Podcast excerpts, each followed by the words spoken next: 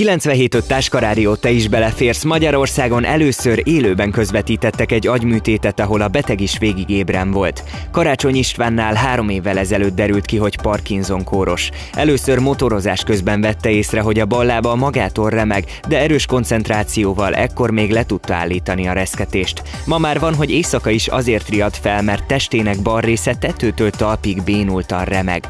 Az operáció során két elektródát ültettek be a két agyféltekéjébe, hogy így megszüntessék a rohamait. Ő és a Pécsi Idegsebészeti Klinika orvosai is beleegyeztek, hogy a szeretlekmagyarország.hu végigkövesse a beavatkozást. Karácsony Istvánnal folyamatosan beszélgettek az orvosok, hogy megfigyeljék, a beavatkozás milyen hatással van az érzékszerveire. Jó, számoljon hangosan. 1, 2, 3, 4, 5. 2, 3, 4, 5, 6, 4. Jó, érez most valamit? Most nem. Kicsit megyünk följebb. És most érez valamit? Semmi. A műtétre két újságíró, Kálló Péter és Pintér Luca jutott be. Ők csinálták a Facebook live-ot. A Táska Rádiónak elmesélték, hogy hatalmas élményben volt részük. Egy nagyon-nagyon jó fej férfi alant sikerült kapnunk. akitől egyébként nagyon-nagyon-nagyon sokat lehet tanulni, Igen. mert elképesztő bátorságot és uh, nyugalmat árasztott magából.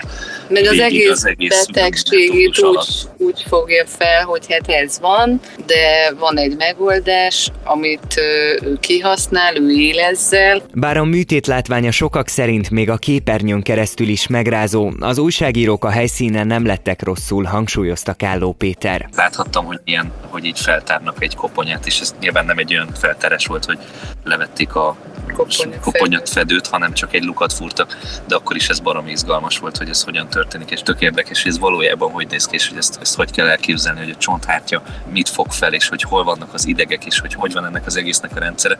Persze bennem nem is volt egy druk, hogy nehogy mondjuk itt rosszul legyek, de kifejezetten eszembe se jutott rosszul lenne, nem inkább azzal voltam elfoglalva, hogy ez mennyire izgalmas és mennyire érdekes ez az egész. Sok Parkinson kóros nincs tisztában azzal, hogy betegségüket nem csak gyógyszerekkel lehet kezelni, hanem létezik egy beavatkozás, aminek során elektródákat ültetnek az agyba, mondta el Pintér Luca.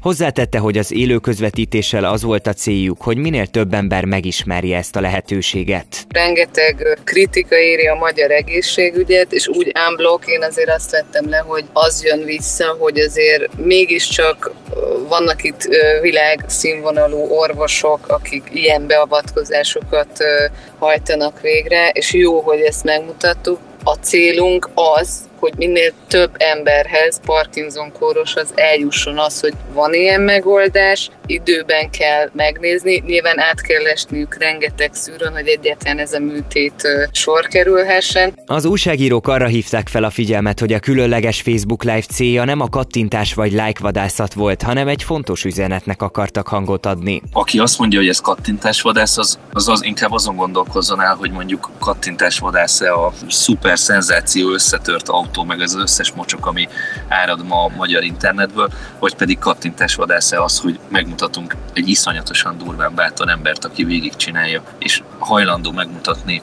országvilág előtt, hogy milyen az ő koponyaműtéte, vagy agyműtéte, és felvállalja a betegségét, és ezzel a betegséggel nem csak, hogy együtt él, hanem saját betegtársain megmutatja, hogy lehet rá megoldás, és hogy ne ijedjenek meg egy ilyen műtéttől, mert egyáltalán nem egy szörnyű véres valami, hanem egy nagyon-nagyon-nagyon tiszta és nagyon egyszerű, és nagyon, úgy értem az egyszerű, hogy ez egy bonyolult eljárás, de hogy ahhoz képest egyszerű, hogy milyen súlyos lehet, milyen súlyos következményei vannak ennek a És hogy betegségnek. egyébként mennyire pozitív ő, meg az ő példája, tehát nyilván írtunk neki SMS-t, hogy reméljük jól van, meg tudtuk, hogy fel kell, de mi felébresztették, de ott már mi nem voltunk ott, és mondta, hogy jól, és hogy minden oké, okay, és hogy nagyon szépen köszöni.